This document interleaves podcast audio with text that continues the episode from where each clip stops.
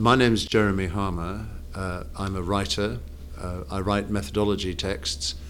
Um, I'm also a faculty member at the New School University of New York on their MA TESOL program, and I travel around the world quite a lot offering training to teachers in different countries. Well, I wonder if you could give any recommendations for teachers in terms of how to stay motivated and stay interested in the profession. Uh, the, there's a writer called Penny Ur who's a methodology writer, and she writes very uh, interestingly about the difference between a, a teacher with 50 years' experience and a teacher with one year's experience repeated 50 times. And the real danger for all teachers is that they're the second kind of teacher that you start teaching and then you just keep doing the same thing again and again and again. And, and it's a killer.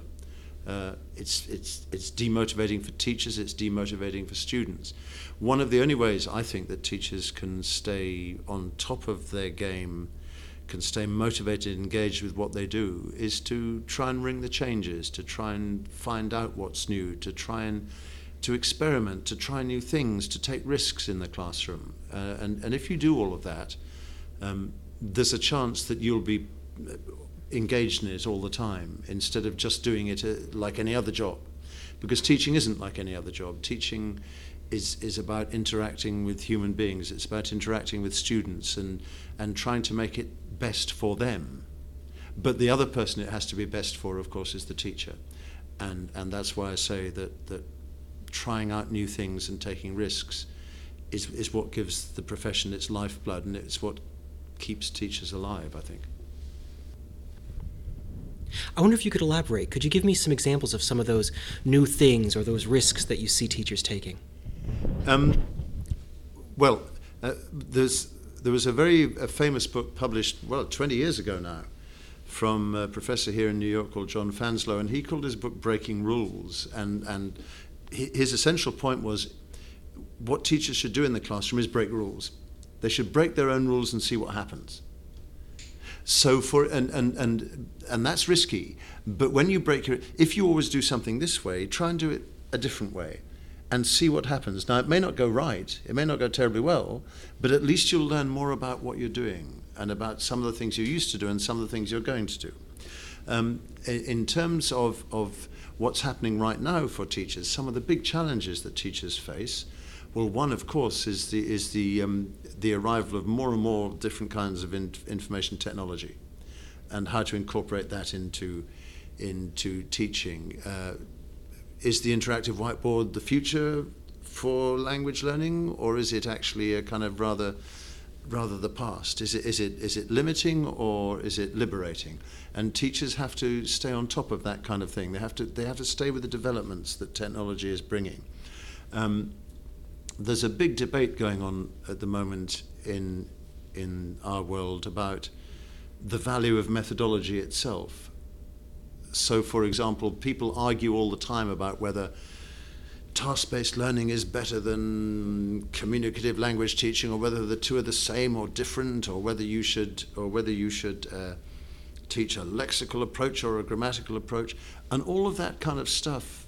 Um, to outsiders may sound a bit like uh, Jonathan Swift's Gulliver's Travels about dancing on the head of a pin or, or but actually it's really important for teachers to engage with those debates to be challenged all the time to think about what they do because the constant repetition of doing something without thought uh, makes makes it less successful and it's less fun.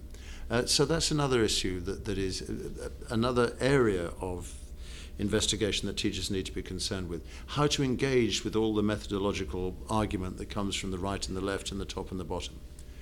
Uh, and another issue which is absolutely changed the face of English language teaching in my lifetime certainly is is what English is and what it has become. Uh, if we'd had this discussion 20, 25 years ago, we might well be talking in terms of British English and American English and, say, Australian English or something, and seeing those as being the two or three models of English that any learner of English would aspire to. But in what seems a remarkably short time, English has become a lingua franca. There are now at least two, or it depends on which authority you, you uh, listen to, but there are either two or three times as many people speaking English as a second, third, or fourth language as there are speaking it as a first language.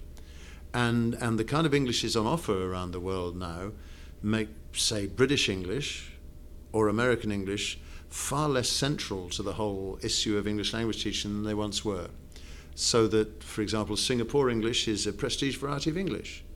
Uh, it has equal status, as far as one can see, uh, Pakistani English, um, uh, uh, even even the English for, for Mexican English, Hispanic English. That there are so many Englishes out there, and English is now being used in such a different way that I think that's having a real impact on on language teaching, and and and it will have an impact soon, I think, on language testing because it's going to get a lot more complex to try and say what the standards are for someone as a, uh, as a successful language student. I've strayed slightly off the point, but I, but I think those three issues to me are absolutely central. The first is how do teachers engage with new technology? Uh, and if they don't engage, I think they're in trouble. I think engaging with it, it doesn't mean you have to instantly accept it. On the contrary, you want to be, you want to be mildly skeptical of every new thing that is thrown at you. But actually, engaging with new technology is a way of staying fresh, a way of continuing to learn, a way of continuing to engage with the profession. Uh, engaging with with um, the methodological sort of tides and currents that flow backwards and forwards is absolutely vital and trying to think very carefully about what the English language is now and who it's for and why they're using it is also vitally important. And if you'll forgive me, I'll, there's, there's one more thing I'd, I'd like to say, which is um, I, I think for me it's critically important that, that teachers should somehow see themselves as students as well as being teachers. And part of the time that's learning from your students, uh, trying things out, keeping journals and things like that. But I've recently started uh, trying to learn another language. And it's, it's an eye opener. I'm not the first. Many, many language teachers do it specifically to try and get an, a window into what it feels like. It's a really good thing to do. Keeps you on your toes and it reminds you of how exhilarating language learning can be, how difficult it is, and how language learning success and failure are so important, not just for students but also for teachers.